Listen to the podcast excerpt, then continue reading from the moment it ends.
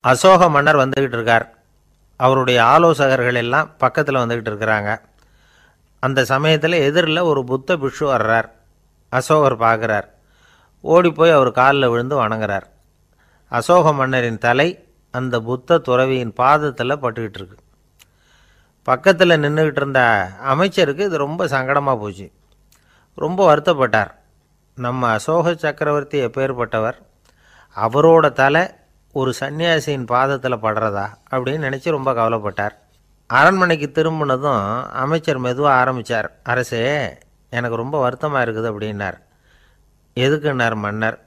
அசோக சக்கரவர்த்தியின் தலை அதாவது அந்த சிரம் ரொம்ப மதிப்புமிக்க ஒன்று. அது வந்து ஒரு சன்னியாசியின் காலில் படலாமா? அப்படின்னார். அசோகர் பதில் சொல்லலை. சிரிச்சார் போயிட்டார். அதுக்கப்புறம் ஒரு சரியான சந்தர்ப்பத்துக்காக காத்துக்கிட்டு இருந்தார். ஒரு நாள் அமைச்சரை கூப்பிட்டார். எனக்கு மூன்று தலைகள் வேணும் அப்படின்னார். சொல்லுங்க கொண்டுகிட்டு வரேன் அப்படின்னார் அமைச்சர். அசோகர் சொன்னார் முதல்ல எனக்கு தேவையானது ஒரு ஆட்டின் தலை ரெண்டாவது ஒரு புலியின் தலை மூன்றாவது ஒரு மனிதனின் தலை. இதுதான் அசோகர் கேட்டது. எங்கே இருந்தாலும் கொண்டு வாங்கன்னார். அமைச்சர் புறப்பட்டார். ஆட்டுத்தலை புலித்தலை கிடச்சிட்டுது. அப்புறமா ஒரு சுடுகாட்டுக்கு போய் ஒரு மனித தலையும் சேகரம் பண்ணிட்டு ராஜா கிட்ட வந்துட்டார். அரசே உங்கள் ஆணைப்படி மூன்று தலைகளையும் கொண்டு வந்திருக்கிறேன்னார். அசோகர் பார்த்தார் ரொம்ப நல்லது. இப்போ இது மூன்றையும் எடுத்துக்கிட்டு போய் சந்தையில் விற்றுட்டு வாங்க அப்படின்னார்.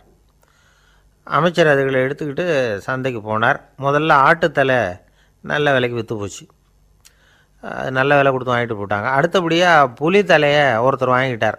அதை பாடம் பண்ணி வீட்டில் மாட்டி வைக்கலாமே அப்படின்னு நினச்சி அதையும் வாங்கிட்டு போட்டார். மனித தலையை மட்டும் வாங்குறதுக்கு யாரும் முன் வரலை.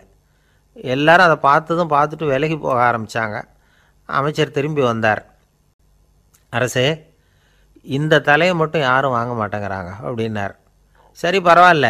இதை வந்து இலவசமாகவே இனாமாவே யாருக்கிட்டையாவது கொடுத்துட்டு வந்துருங்க அப்படின்னார். அமைச்சர் மறுபடியும் சந்தைக்கு போனார். இதை இலவசமாக தரேன். இதை வாங்கிக்கோங்க அப்படின்னார். அப்பவும் அதை யாரும் வாங்கிக்கிறதுக்கு தயாராக இல்லை.